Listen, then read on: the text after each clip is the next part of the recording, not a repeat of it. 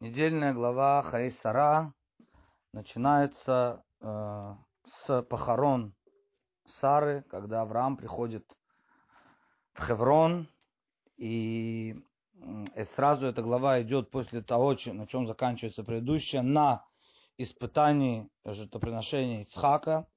И наши мудрецы говорят, что есть связь между двумя этими отрывками, между двумя этими событиями. Потому что когда Сара узнала о том, что Ицхака ведут на жертвенник, она поспешила в Хеврон, попросила живущих там Анаким, Анаким это великаны, в прямом смысле великаны, в переносном, но как бы то ни было, посмотреть, увидеть, а, есть ли что-то а, правда из того, что есть, э, значит, Сатан, написано, ей сказал об этом. И они сказали, да, действительно, мы видим, что лежит на жертвеннике, и она от этого а, умерла.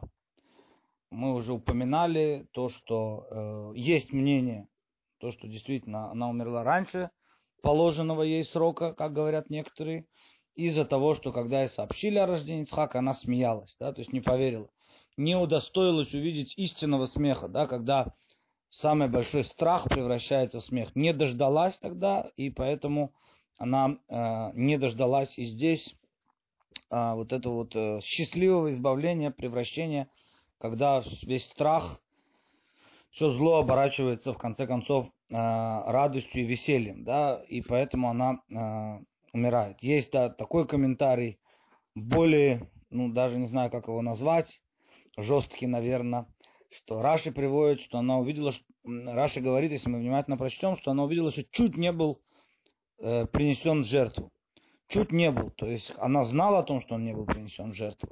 Есть комментарий, ну, мы можем сказать просто, что от переживания она умерла. Но есть комментарий, говорит, что она подумала, что Всевышний отклонил его как э, жертву, не принял э, эту жертву, э, и она решила, что Ицхак э, отказался от веры во Всевышнего, и, так сказать, все ее усилия оказались напрасные, их усилия, и э, из-за этого она умерла. То есть, когда она узнала, что он не был принесен жертву. Ну, это есть и такой подход.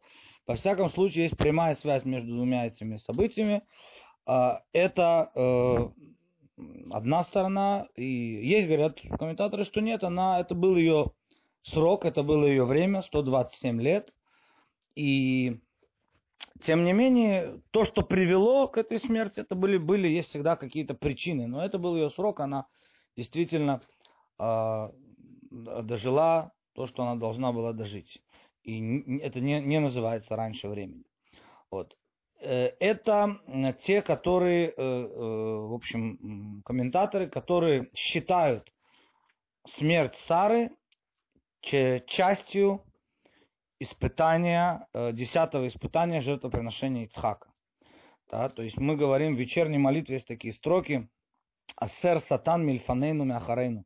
Убери э, сатана, этого ангела-обвинителя и подстрекателя-обвинителя одновременно перед нами и после нас. Да? Перед нами это понятно, что речь идет о чем? О самом испытании, когда он смущает, когда он пытается от, отвлечь, чтобы сумел человек пройти испытание, как было в самом жертвоприношении, написано, что когда Мидраши там очень красочно это описывают, когда они шли на жертвоприношение, то Сатан обращался к, к Аврааму, говорил ему, что ты делаешь, ты с ума сошел, ребенка, который тебе подарили, ты, ты, ты будешь резать. Когда Авраам его не слушал, он обращался к Ицхаку и говорил, ты так молод, ладно, Аврааму сказал Всевышний, а ты-то чего идешь? Да, он тебя принесет жертву, потом преградил им, э, преградил им, значит, дорогу рекой. В общем, описывает это все перед нами. Что такое сатан позади, это после того, как испытание уже было пройдено, пройдено испытание. Тем не менее, есть еще какая-то возможность, есть вариант, что человек его не пройдет. Что это значит? Это значит, что человек будет сожалеть о пройденном, о, том, что он сумел выстоять, сумел пройти. То есть точно так же, как написано, что если человек делает какой-то грех, и, и он о нем сожалеет об этом грехе, да, как сказано, что даже грешники в Израиле они полны э, раскаяния и сожаления, они не могут вырваться из порочного круга, он снова и снова возвращаются на те же самые грехи, но они полны раскаяния и сожаления. Да, тот самый грешник, которого, которого добро, да, грешник, которому хорошо. Он полон раскаяния и сожаления. Он делает, он сожалеет об этом, что он сделал. Снова попадает в ту же ситуацию, снова сожалеет. Да, и это как-то смягчает, это как-то э, смягчает тот самый, э, ну, понятно, что грех остается грехом, но это смягчает тот самый грех, который он, он сделал. Так, он искренне раскаивается, что он это сделал. То же самое, если человек прошел испытание, но сожалеет об этом испытании, то это, в общем, как бы немножко нивелирует ценность самого этого испытания. И поэтому мы это видим, например, а, очень ярко это видно, и поэтому Всевышний очень часто проверяет и считается частью проверки. Считается частью проверки. Например, когда Юсеф выстаивает в этом испытании с женой Патифара, знаменитом этом испытании, и да, все ожидают, что ну вот ты выстоял, наконец, все-таки сумел, и, так сказать, Всевышний придет, пожмет руку, скажет, Йосале, молодец, поддерживает тебя теперь во всем, ты выстоял. Он получает, после, после этого он получает 12 лет тюрьмы. Да, написано, Мидраж говорит, что он 12 лет танцевал и радовался перед Всевышним, пел хвалебные гимны Всевышним. Да, то есть это тоже считается частью испытания. И здесь было то же самое. Смерть Сары – это продолжение, прямое испытание жертвоприношения Ицхака. Для чего? Для того, чтобы посмотреть, как Авраам будет реагировать на смерть Сары, то есть, которая была вызвана этим жертвоприношением. Не скажет ли он, да, ну, а стоило оно все того. Всевышний, я выстоял в самом большом испытании. Ты меня попросил, ты мне сказал, пожалуйста, выстоял в этом испытании, да, все, что там, э, все, что там говорилось. И я пошел, и того сына, который... Это было так трудно, да, это было так тяжело. И родительские чувства, и, э, в общем, против веры, да, все, что мы говорили о понятии испытаний. Я не задавал вопросов. И результат этого моя жена, мать, мать этого моего сына, она, она умирает, да, то есть ему бы стоило, он, мог, он мог бы, так сказать, сожалеть о пройденном испытании. И поэтому написано, как они говорят, эти комментаторы, это одно из объяснений, почему, когда в тексте Торы, когда он написано, что пришел Авраам оплакивать ее, написано ливкота, буква Хав была маленькая. Да, он оплакивал ее, но оплакивал ее не так сильно, чтобы никто не подумал, чтобы никто не подумал, что то, что он оплакивает э, Сару, это он сожалеет об испытании. Да? То есть он принял, и, и здесь он принял э, приговор э, Всевышнего. В общем, по этому объяснению тому, что мы сказали сейчас, это часть завершения десятого испытания, похороны Сары. Тем не менее, Рабейну Юна э, говорит не так. Рабейну Юна на удивление, в общем, так принято считать всегда, что десятым испытанием был последним, было жертвоприношение Ицхака, тем не менее, Рабейну Юна считает, это один из таких известных комментаторов, э, Талмуда, Мишны, э, Торы, он считает, что десятым испытанием Авраама были похороны Сары. Это отдельное десятое испытание, жертвоприношение Ицхака это девятое испытание. На чем он основывается? Он основывается на том, что э, сказано, когда мы это уже упоминали, в прошлых уроках, когда Муше Рабейну Всевышний его уговаривает пойти в Египет и избавить народ Израиля. Семь дней Муше Рабейну сопротивляется, не хочет. Может, пошлешь кого-то другого, может, есть кто-то лучше. Только не я, кто-то другой. Есть более достойные кандидатуры. Всевышний семь дней он с ним спорит, пока уже Всевышний не разгневался на него. Да, он спускается в Египет. Он идет к фараону, он убеждает евреев, он идет к фараону. И результатом этого становится все что? Результатом этого становится, что стало намного хуже. Да, написано, что перестали им давать. Фараон говорит, слишком много у них появилось мысли, времени думать о свободе, о свободе, да, о свободе слова, свободе передвижения, сломать, выйти из железного занавеса, какие-то демонстрации пошли. Значит, слишком, э, слишком много времени значит, нужно нагрузить работы. Что, они делают, что он делает? Он говорит, не давайте солом. И когда не могут, э, то есть увеличили нормы, и когда они могут выполнить эти нормы, написано, что детей замуровывали вместо этого, да, стало намного хуже. И Мушерабей, ну что совершенно логично, естественно, да, обращается ко Всевышнему и говорит ему, Ламарота ламазе, зачем ты сделал зло этому народу? Ты меня послал. Я пришел, я потребовал, и, и евреи мне поверили, да, потом евреи говорят ему претензии, зачем ты пришел? Да, говорят, претензии Мушарабену, зачем тебе было все это затевать, когда стало намного хуже? И Всевышний ему отвечает, что из-за этого и Хаваль Мальдавдин, жаль тех, кто, жаль тех, кого уже нет. Жаль працев. Працы не спрашивали вопросов. Працы не спрашивали вопросов, когда я сказал, и Мидраж говорит здесь, к чему я, собственно, веду, и Мидраж говорит, что отвечал Светлому Служителю, когда я сказал Аврааму, вот всю землю я дал тебе, всю землю я дал тебе, и а, тем не менее, после этого, когда умерла Сара, он должен был купить этот участок земли за 400 серебряных шекелей, да, вот это вот, как многие говорят, что это была достаточно огромная сумма, да, намного больше превышала стоимости. И он не спросил меня никакого вопроса. Не спросил меня никакого вопроса. То есть и из-за этого Мушарабену там не зашел в землю Израиля. Одна из причин. Хотя это не была официальная, то, что написано в Торе за то, что он ударил по скале, мы это уже упоминали, потому что то, что это был корень да, корень, потому что то, что он э, выступил, сказал здесь против, ну, предъявил претензии, почему ты сделал зло этому народу, это было один на один, хотя Тора это опубликовала, тем не менее, это было один на один, поэтому не было такого хилюляшем. А то, что было со скалой, когда он дал по скале, это было публично. Да, но вот из-за этого, из того, что задавал вопрос. И вот это вот, э, э, получается, что это самостоятельное испытание самостоятельное испытание. И вот эта вот тема задавать вопросы, не задавать вопросы, я хотел ее еще а, провести, а, во, связать со второй темой, которая есть а, в нашей недельной главе. Центральная тема это шедух, это значит э, сватовство Ицхака, когда Авраам посылает э, Элиезера найти э, жену для Ицхака.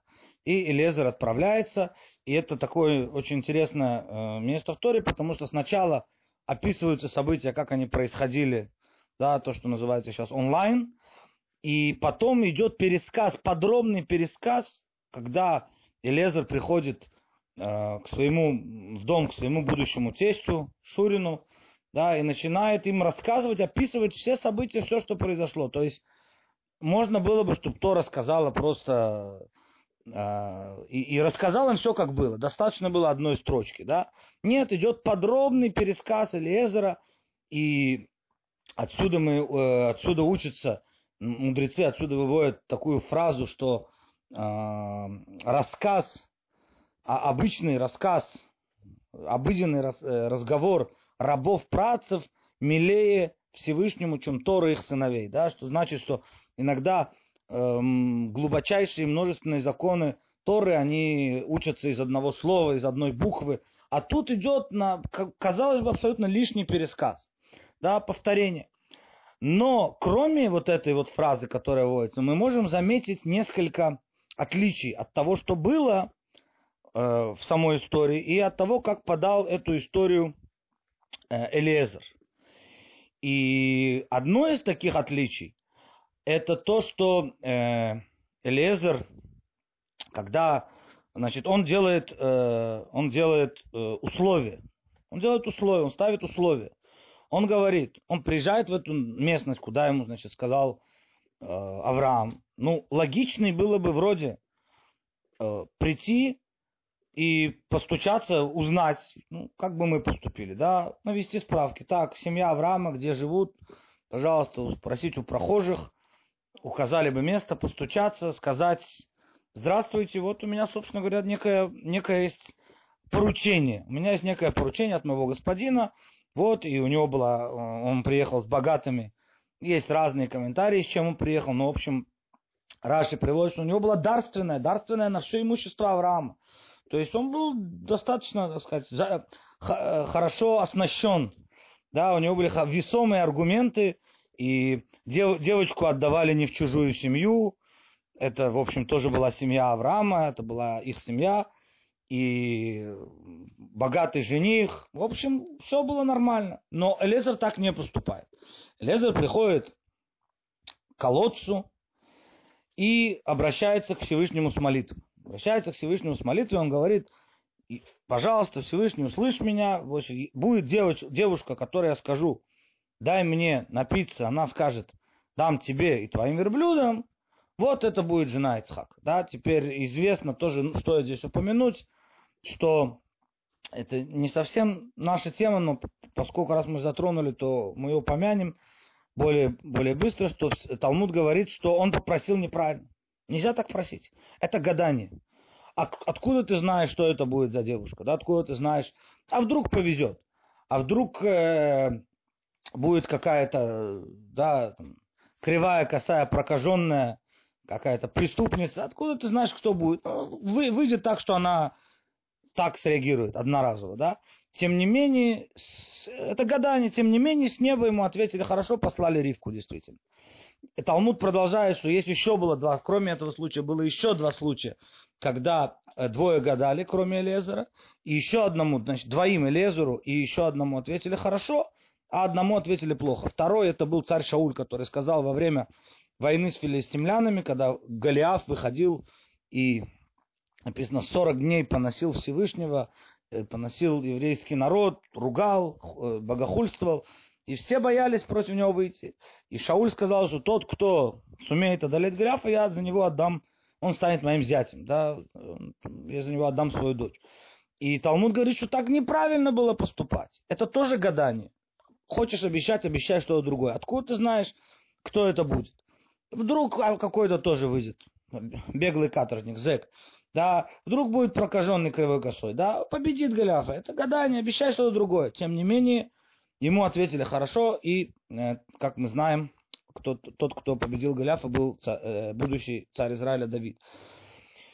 И третий, это был Ифтах. Ифтах, один из судей Израиля, который, выходя на войну с э, Амоном, с, с народом Амон, то аммонитянами, Э, написано, что когда человек идет на какое-то там тяжелое, ну, тяжелая ситуация, война, вообще, вообще тяжелая ситуация, в это время хорошо давать обеты. Вообще обеты это вещь не очень хорошая, но он дает обет Всевышнему, да, тяжелая ситуация. Он говорит, если я побеждаю в войне, то первый, кто выходит мне навстречу из дома, я его приношу в жертву. Почему он сказал именно такое? Во всяком случае, он дал такое Обед это было неправильно, ты не знаешь, это гадание. И ответили ему плохо. Первой вышла его дочь. И я бы хотел обратить внимание, то есть, естественно, возникает вопрос у каждого, кто это читает, то есть все трое поступили неправильно. Но каждый, кто это читает, каждый, кто это слышит, у него возникает вопрос, почему же действительно двум ответили хорошо, есть ли какое-то здесь правило. И как мне кажется, правило здесь достаточно очевидно, потому что и э, а, Элиезер, вот это то, что касается нашей главы, и э, Шауль, они все-таки основывались на какой-то логике. И ос, особенно, особенно Элиезер, да, но начнем с Шауля, потом придем, придем к Элиезеру. Шауль, он э, все-таки, скорее всего, человек, который победит Голиафа, будет выдающимся человеком. То есть какая-то логика здесь есть. Скорее всего потому что все боятся, никто не выходит на битву. Скорее всего, это будет выдающийся человек. Да? Э, у, у Ифтаха это просто гадание. Кто выйдет первый? То есть никакого разума там нету, никакой логики здесь нет. Теперь вернемся к Элезеру. Элезер не просто так ставит условия.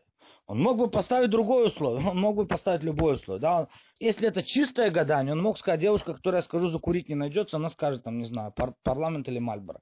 Вот это будет, это будет э, жена для Ицхака. Да? То есть ты хочешь, это не просто было гадание, он ставит определенные условия.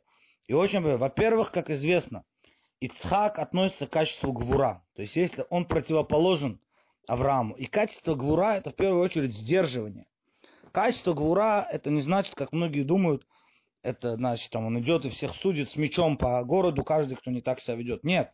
Качество Гура в первую очередь это качество сдерживания. Если хесед это распространение, инициатива, как мы говорили, да, все время дать больше, как мы видели в прошлой главе, когда он бежит, высматривает гостей, когда он дает намного больше, чем нужно давать, абсолютно несоразмерно. Это, э, вот эта инициатива, это хесед. Хест это инициатива, это попытка прорваться, это попытка изменить мир. Это, это более мужское такое качество, да, написано было.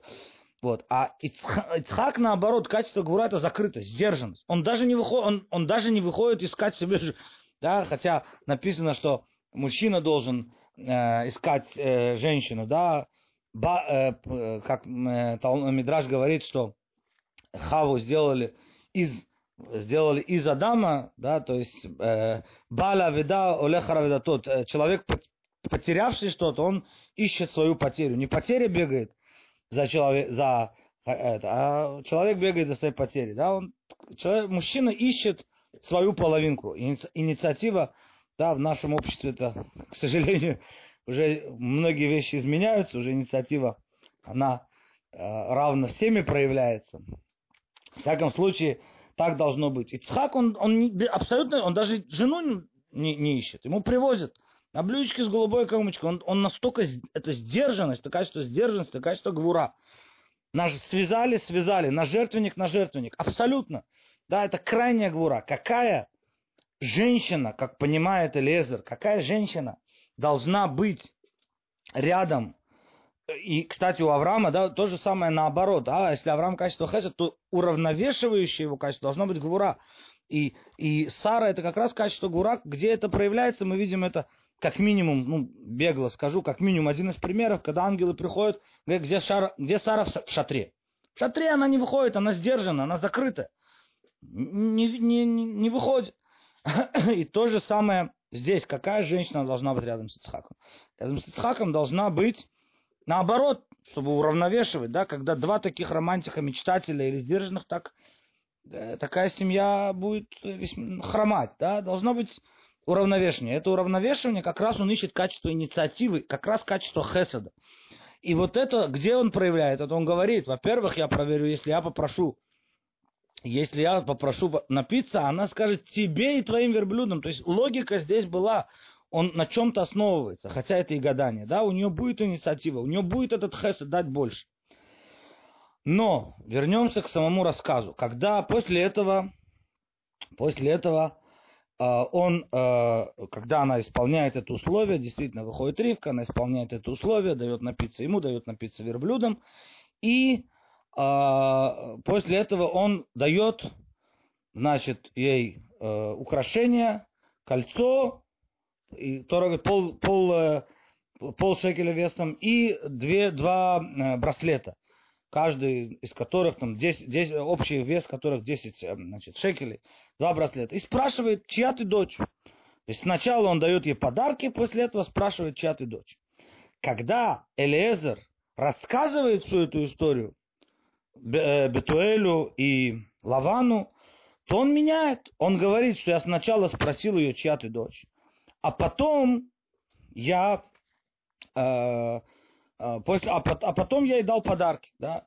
И, естественно, возникает вопрос, почему, да, почему он изменяет, почему он... Э, и Раши, Раши обращается к этому, да, Раши говорит, что это из-за того, что, чтобы они не привязались, не прицепились, они могли действительно сказать, что странно, да, сначала спрашивают, кто ты? Ну ладно, ты поставил условия, ты помолился Всевышнему, это все хорошо, ваши религиозные, так сказать, э, дела, это мы еще как-то можем понять, но когда дело идет до подарков, до, до конкретных вещей, сначала спрашивают, та, та не та, потом только, а тут ты настолько прямо такой фанатик, да, сразу даешь подарки, потом спрашиваешь, кто ты, странно звучит, поэтому он так, чтобы, чтобы они приняли, он изменил это.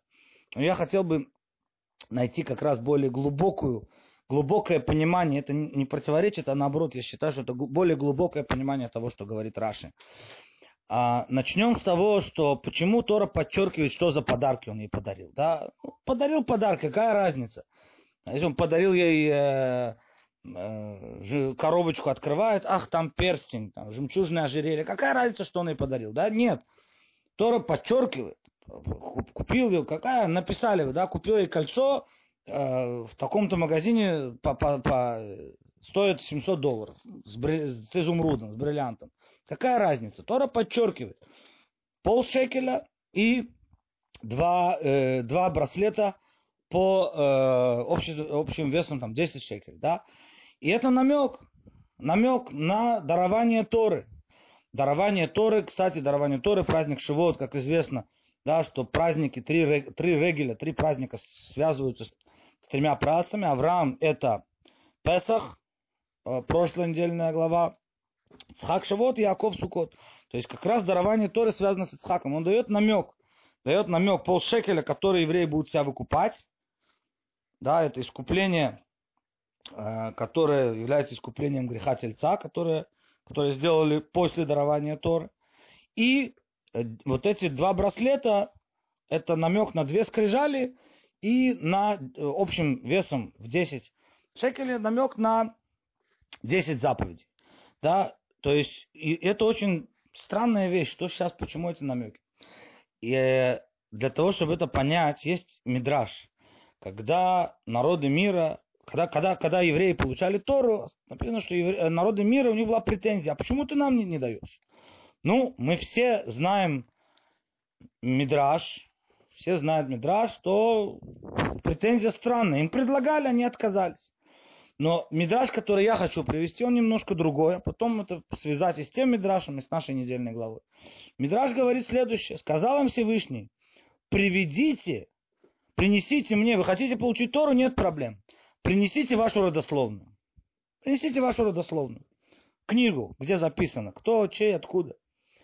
И никто из народов не мог принести родословную. Сказал Всевышний, все, какие претензии? Все, нет родословной, нет дарования Тор. Да? А евреи у них было принесли родословную от Авраама. Ну, естественно, возникает вопрос, какая связь родословную к дарованию Тора. Если я хочу получить Тору, нет родословной, в чем проблема? Объясняется, слышал такое объяснение.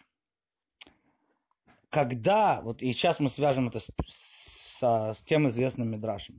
Народы мира не просто не принимают Тору, они готовы были принять Тору. Они спрашивают, хорошо принято, что там написано?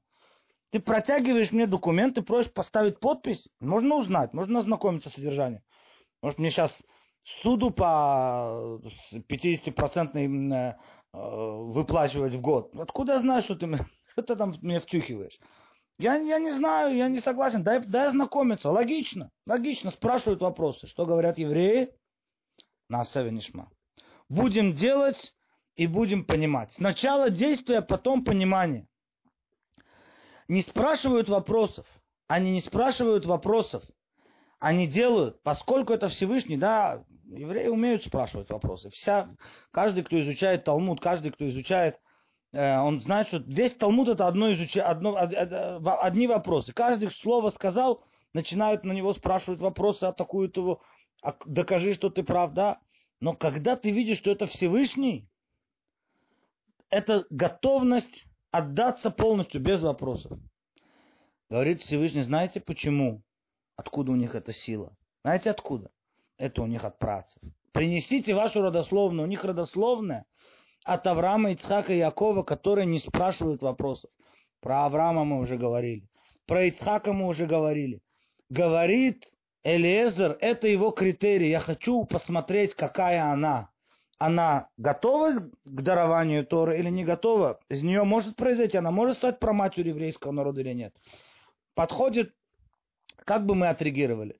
Да, подходит здоровый парень, а был здоровый парень. Написано, что когда Лаван и Битуэль хотели его просто побить и забрать имущество, они увидели, как он переносит верблюдов через, через реку. Был парень здоровый. Подходит здоровый парень, говорит, дай, пожалуйста, попить.